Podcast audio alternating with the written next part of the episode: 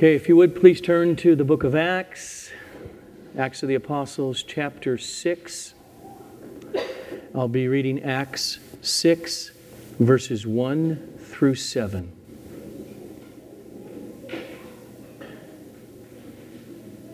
Now, in these days, when the disciples were increasing in number, a complaint by the Hellenists arose against the Hebrews because their widows were being neglected in the daily distribution.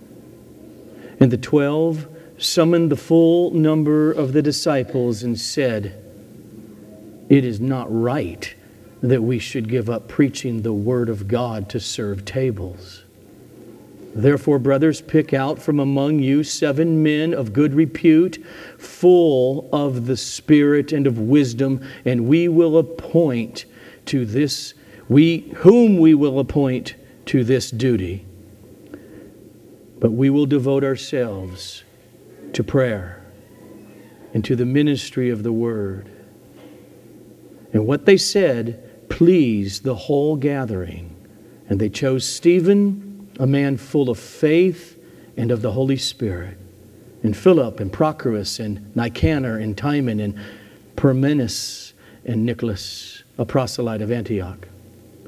These they set before the apostles and they prayed and laid their hands on them.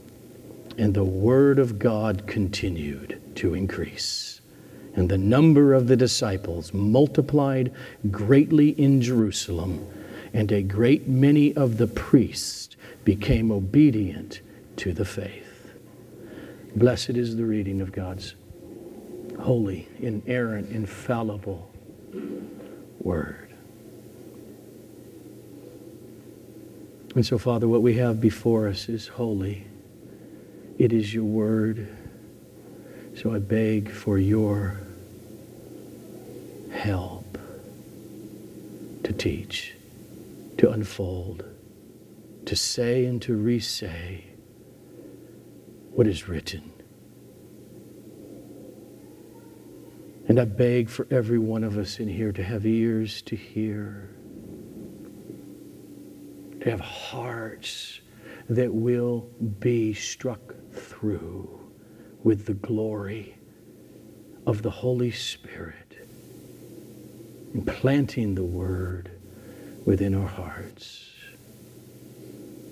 to the exaltation in the glory of your Son, Jesus. Amen.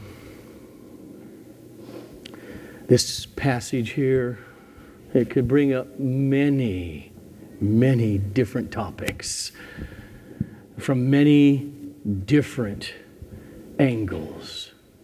But so that we don't miss the forest for the trees, the point, I contend, of this passage that Luke gives us, and he has a point, is that the prayerful ministry of the Word is central to the life of the church and to evangelism.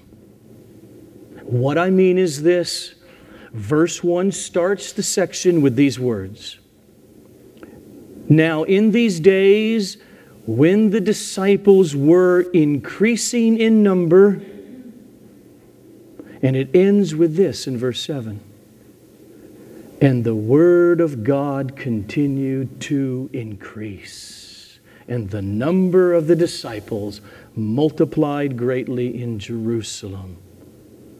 Then, sandwiched in between those two verses, is how a problem arose within the church that needed to be dealt with. But if it was not dealt with in the right way, that problem and its solution would have been an attack upon the Word of God in the community.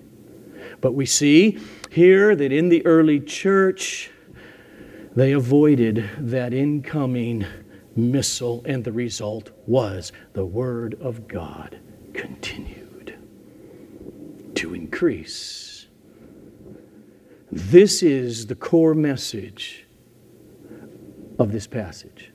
And there are other lessons in it, that are connected to that. And one of those lessons is this we are very limited and broken human beings.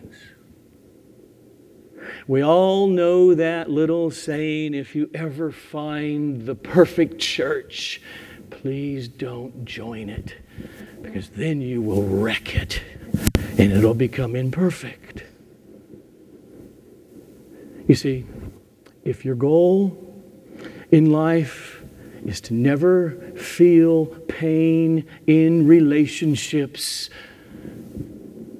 then never make friends.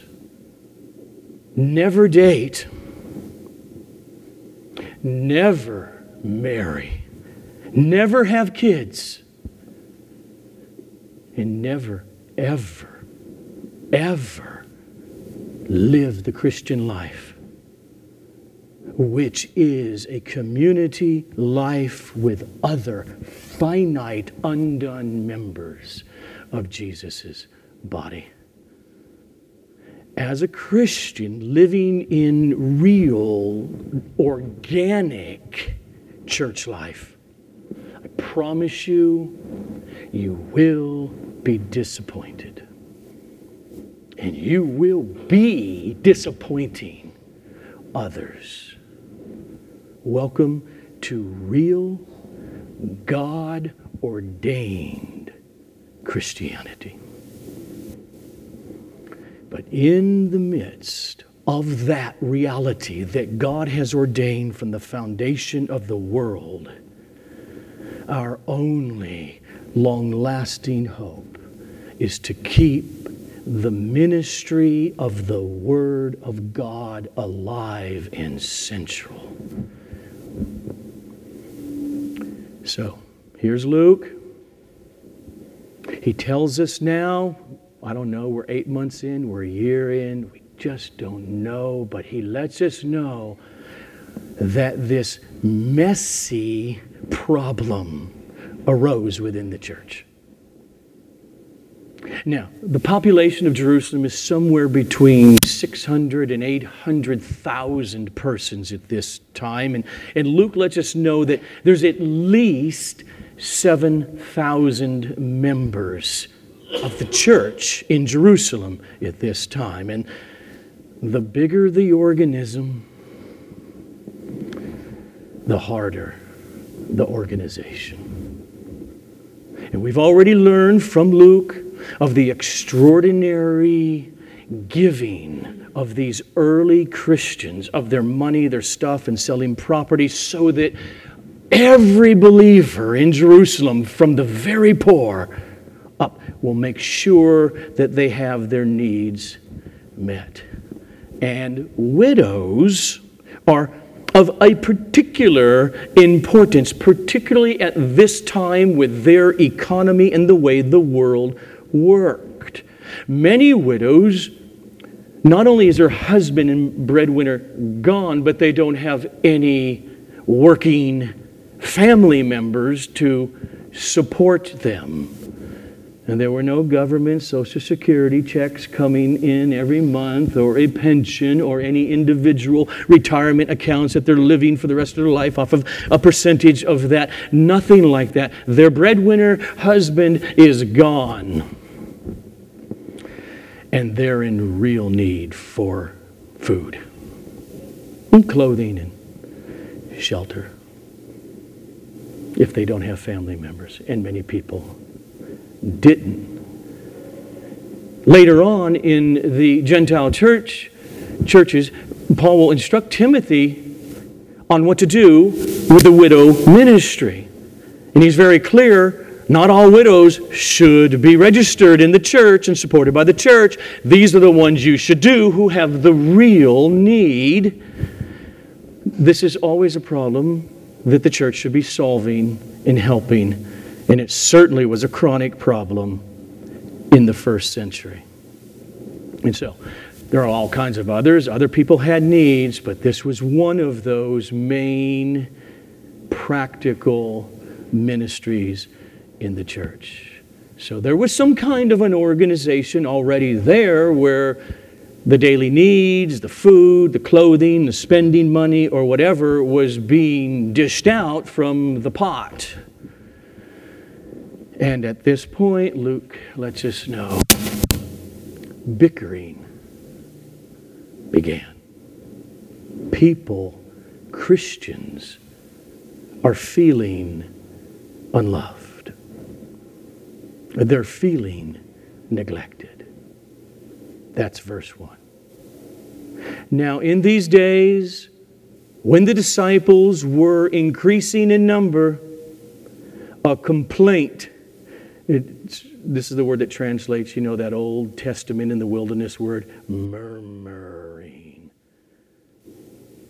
A complaint by the Hellenists arose against the Hebrews because their widows, the Hellenist widows, were being neglected in the daily distribution. So, in other words, what Luke is saying, these Greek speaking Jews from the diaspora, from the other parts of the world, were not raised up in Judea or Jerusalem, who their first language is Greek, and they have been enculturated with Hellenism, Greek Greek culture.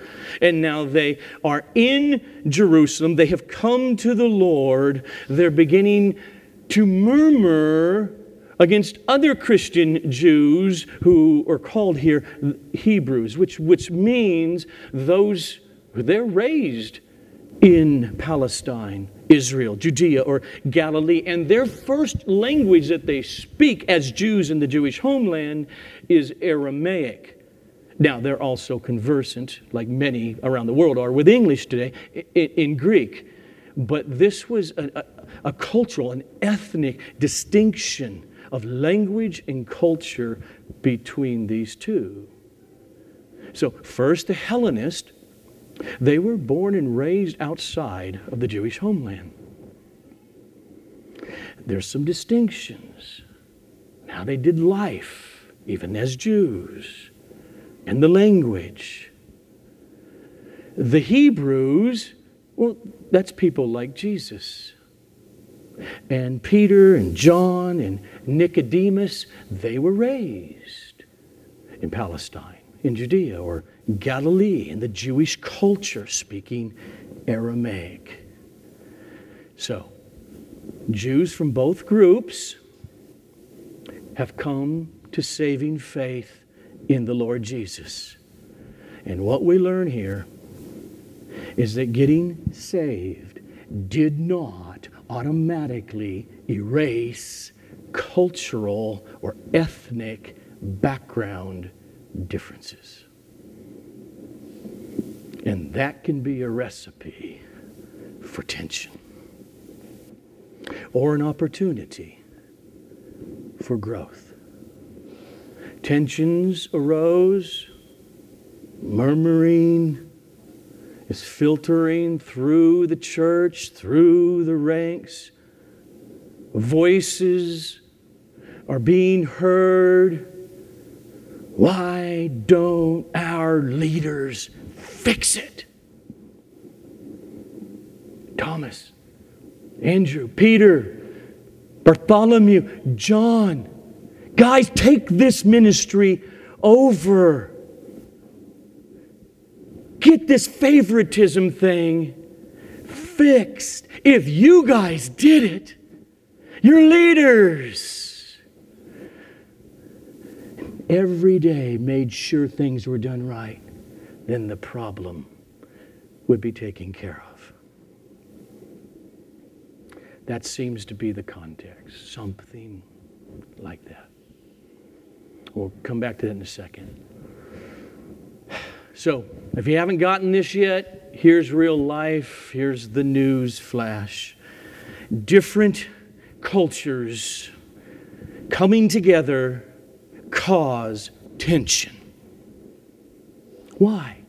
Because they're different. Period. If you're not married yet, See, you can talk about larger cultures, subcultures, etc. Uh, you know, families have cultures. And if you don't know this, you can be raised in the same city and two families come together in marriage and their culture of doing dinner is different. Doing vacation, doing holidays, and tension will arise. Right, Serge? You got it. All right. Yeah, put an Argentinian with a Cuban family, and oh my gosh. Okay. So in Jerusalem at this time, before the Jesus event, there, there, there are hundreds of synagogues. It's a big city.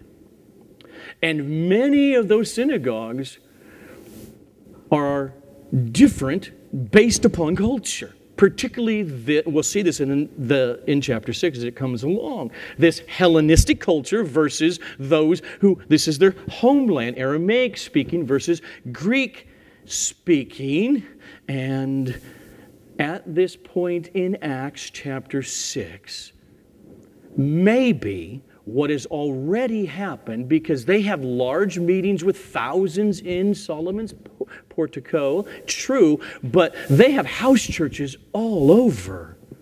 This has been clear with Luke. And there's probably already, just because differences, and I can relate to that more, that there's these distinctions between Hellenist groups and Hebrew groups or Aramaic speaking groups within the church.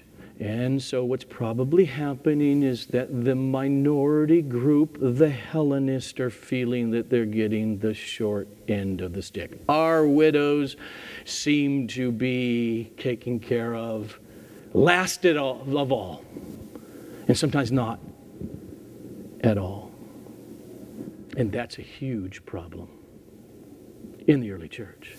Because if that continues, that is directly against the teaching of Jesus. And it would be a blight on the glory of Christ in the church. So it's not a small, insignificant problem, it's a threat to the community itself. And so, they need to fix it. That's what Luke lets us know. But sometimes the cure is worse than the disease. If the patient has a cancerous growth in his stomach, and you try to kill the cancer by chopping the patient in half, you killed the cancer. It's not going to grow anymore. But you've also killed the patient, the church. And the apostles saw the danger of trying to cure this problem in the wrong way. And they make this clear in verse And the twelve summoned the full number of disciples and said, It is not right. It would be a horrific mistake. It is not right that we should give up preaching the Word of God in order to deal with this problem, to serve tables. They seem to be responding to suggestions that are flowing out of many members within the church. Sure would be a good idea. Few apostles our pastors, our shepherds spent more time hands on activity of distributing the food and the clothing and the money on a daily basis to make sure it's doing, it's being done right and fair. Or, or at least form your own board of directors and you oversee how the whole thing's going and take care of the problem. And the apostles, they saw this was a terrible threat to Christianity. to the life of the church, to the spread of the gospel. And so they clearly make that point in verse 2, and they reiterate it again in verse 4. And the twelve summoned the full number of the disciples and said, It is not right that we should give up preaching the Word of God to serve tables. We will devote ourselves to prayer and to the ministry of the Word. And the result of their decision is verse 7. And the Word of God continued to increase. And the number of the disciples multiplied greatly in Jerusalem. That's what happened. Luke is now telling the story, and Luke is deliberate in what he's doing and what he wants to communicate. And Luke's point is clear. It is that the Word of God kept increasing and spreading and bearing fruit because the apostles did not fall for the huge mistake of leaving their calling to study and to pray and to preach the word. For the sake of dealing with a very real, significant, urgent problem within the church. And so Luke is clearly communicating that the biggest threat to the church, above the problem of favoritism and neglect of the Hellenistic widows, above that problem, the biggest problem is the threat of the Word of God being diminished by those who are entrusted with it in their giftings, in their calling, and in their office. Because the apostles, are like all of us, finite. They only have 24 hours in a day. They only have seven days in a week. And they know that. And so they protected their calling for the sake of the church. But they did not leave this problem unsolved. There was a simple solution. Okay. We apostles are not Superman times 12. We don't have all the gifts. There's thousands of us. Find seven brothers who are more gifted than we are in administration Others are much better equipped than we are to do this task or the other. The apostles had wisdom. And so we read in verse 3 Therefore, brothers, church, pick out from among you seven men of good repute, reputation, full of the Spirit and of wisdom, whom we will appoint to this duty. You, congregation, you in groups know each other. You've been doing life together. Find seven men who meet these qualifications to oversee the distribution to the widows. And so they did. And they chose seven Hellenistic Jews. We know that very clearly by their Greek names.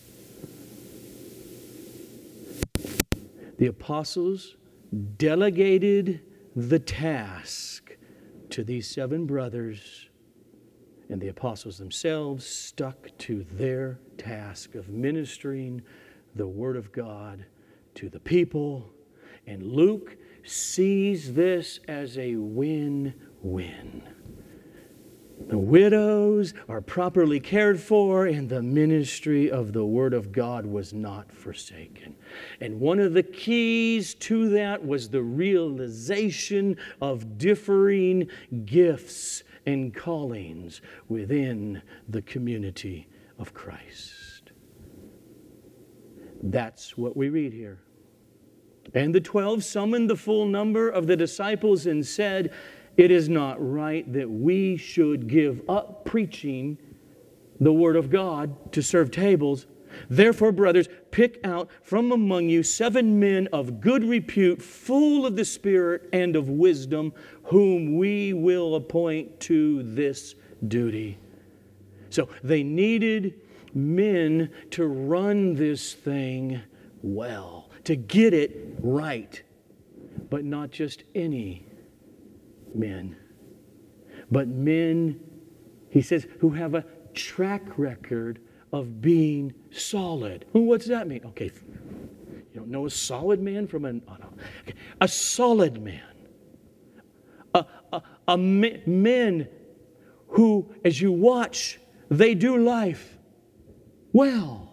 They have, in other words, a reputation that follows them of good decision making. That's why he says, full of wisdom. Wisdom on how to deal with life in difficult situations. And men who conduct their lives with integrity. It's right there.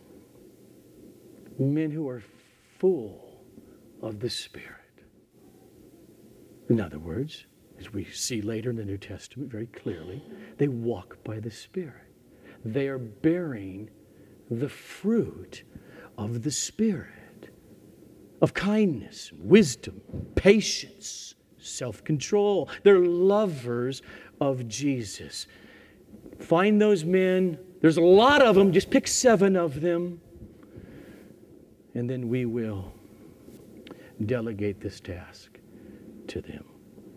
Now, I actually, what I'm going to say, I've never I don't, I'm, I'm making sure. I, I, don't think, I don't think I've ever been a part of a church like this, but over the years, uh, like I'm going to say, I have heard story after story after story uh, within churches where there are men and women who are there for years on this board or on that committee, and they're control freaks and manipulate other persons, and they have survived through 13 and a half pastors. And probably one of the reasons those persons according to this text, are exactly not what the apostles are calling for. Not power hungry men, but spiritual men who seek God and His will for the church through prayer and the scriptures. This is what He's calling for. The apostles clearly were not control freaks who had to direct every ministry happening within the large church at Jerusalem. They knew their focused calling and they stuck to it. And they knew God raises up many others who are much more gifted and have strength that they don't. So the seven are brought, and they lay hands on them and pray. Verse 5 and 6. And what the apostles said pleased the whole gathering. And they chose Stephen, a man full of faith and of the Holy Spirit, and Philip, and Prochorus, and Nicanor, and Timon, and Parmenas, and Nicholas, a proselyte of Antioch. These they set before the apostles, and they prayed and laid their hands on them. The New Testament goes on, of course, to tell us and, and which are written, many of them before Luke even writes this, and Luke hangs out with Paul, who gives us so much of this stuff, that there are all kinds of giftings that God gives to persons operate within the local church. He uses people in various ways. So, I'm going to quote one commentator who takes what we're reading here in this passage and applies it to our 21st century church.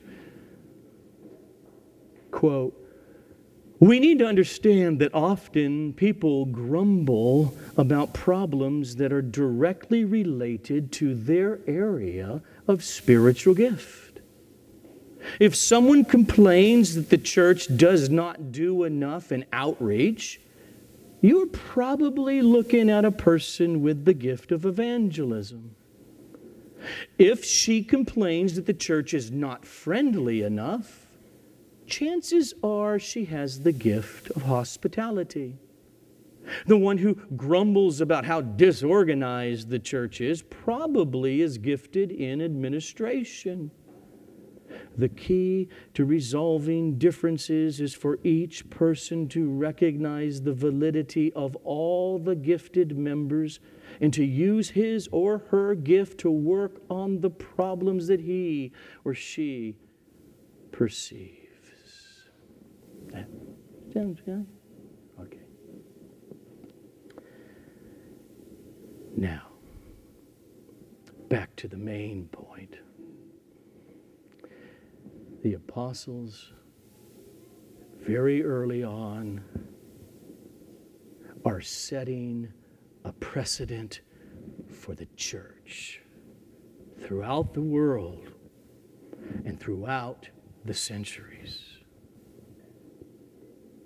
And Luke, under the sovereignty of God, himself is deliberately making the point of the priority of the word in the church. And those who are entrusted with the care of the sheep as teaching and preaching shepherds, they are not to let anything take away from the ministry of the word. Verse 4. But we will devote ourselves to prayer and to the ministry of the word. Now, little personal for a moment.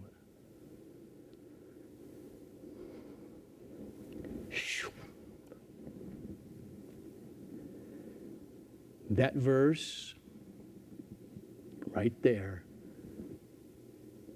over these years has been a solid rock to keep me focused on my main duty as a preaching pastor, along with 2 Timothy 4, where Paul lays out what is central to the pastoral ministry. Actually, starting at the end of chapter 3 in 2 Timothy, Paul writes to Pastor Timothy Timothy, watch where he starts, watch his foundation. All scripture. This book, the Bible, 66 books the Old Testament, the New Testament. Clearly, at the moment, of course, Paul's meaning Old Testament. All scripture is breathed out by God, and it's profitable for teaching, for reproof, rebuking, for correcting, for correction for training in righteousness. This scripture, Timothy, very profitable for these things. Why? So that you, Timothy, and all those like you. That is, so that the man of God, Paul is drawing an Old Testament saying that clearly means here the messenger of God, the one entrusted with God's word to teach it. That's what he means here, so that the man of God may be complete, equipped. Don't do with the scripture for every good work. Now he hasn't now he gets to his point to Timothy. So therefore, Timothy, I charge you. Preach, not something else. Preach the word. That's what he means. Even though you don't get the verb and the object of the verb until the beginning of verse 2, because Paul, he still wants to pause with Timothy to let him know how serious the issue is. I charge you in the presence of God God's watching you, Timothy. I charge you in the presence of God and of Christ Jesus, who is to judge the living and the dead. Timothy, those people that you're preaching to will be judged. You, Timothy, will be judged. So I charge you in the presence of God and of Christ Jesus, who is to judge the living and the dead one day, and by his second coming, his appearing in his kingdom, preach the word. Be ready in season and out of season. Reprove, rebuke, and encourage or exhort with complete patience and teaching. And we know what Paul goes on to say because Timothy, I know this. Churches will still exist and the Word of God will diminish because the people will say, I don't want to hear that truth. Tickle my ears I'm bored with that. And there will be many who will rise up and satisfy those persons. That's what he goes on to say. Preach the word. And before Paul was even converted to Jesus, the apostles before him set the precedent. But we will devote ourselves to prayer and the ministry of the Word. In other words, not merely teaching, like being a Bible professor, and here you go, you got the information? Good. Prayer and serving, ministering, serving up the Word as a prayerful person before God. Prayer.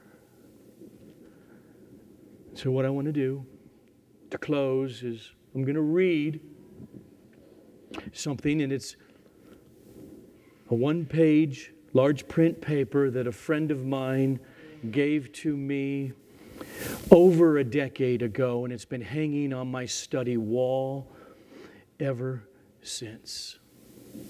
It's titled, What Sayest Thou, Man of God, from 2 Timothy. And in light of our passage this morning here in Acts 6, what I'm going to read, I contend, should be the cry of every church member in every church throughout this world toward their pastor or pastors. Here we go. Fling him into his office. Tear the office sign from the door and nail on the sign study. Take him off the mailing list. Lock him up with his books and his pen and paper and his Bible. Slam him down on his knees before text and the broken hearts of the flock. Throw him into the ring to box with God until he learns how short his arms are. Engage him to wrestle with God all the night through and let him come out only when he's bruised and beaten into being a blessing. Require him to have something to say before he dares break the silence. Burn his eyes weary with study. And make him exchange his pious stance for a humble walk with God and man. Make him spend and be spent for the glory of God. Rip out his telephone burn up his ecclesiastical success sheets, put water in his gas tank, give him a Bible, and tie him to the pulpit, and make him preach the word of the living God. Test him, quiz him, examine him, humiliate him for his ignorance of things divine shame him for his good comprehension of finances, batting averages, and political infighting. Laugh at his frustrated effort to play the psychiatrist. Form a choir and raise a chant and haunt him with it night and day. Sir, we would see Jesus. When at long last he dares to ascend the pulpit, ask him if he has a word from God. If he does not, dismiss him.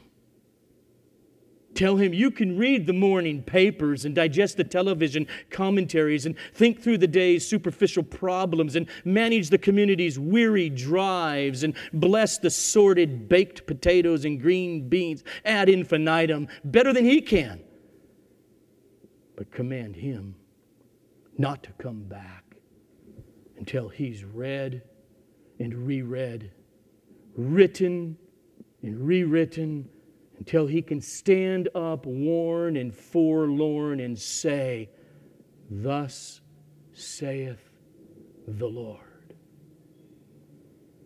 Give him a chapter and order him to walk around it, camp on it, sup with it, come at last to speak it backward and forward until all he says about it rings with the truth of eternity.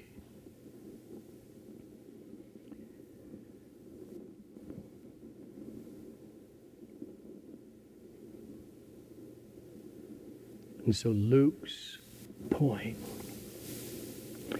it reverberates throughout our passage this morning. And the twelve summoned the full number of the disciples and said, It is not right that we should give up preaching the Word of God to serve tables. But we will devote ourselves to prayer and the ministry of the Word. And the Word of God continued to increase.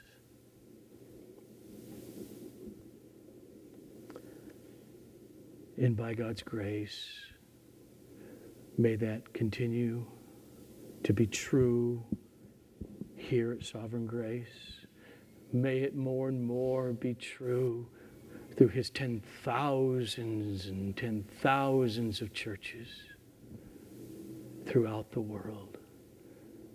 There is only one central hope for humanity to save the souls of church members and of those who preach it and of those who are outside the church.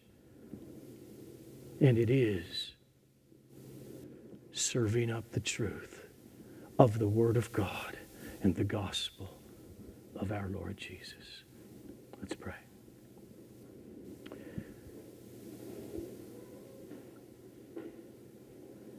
Father, your grace is good.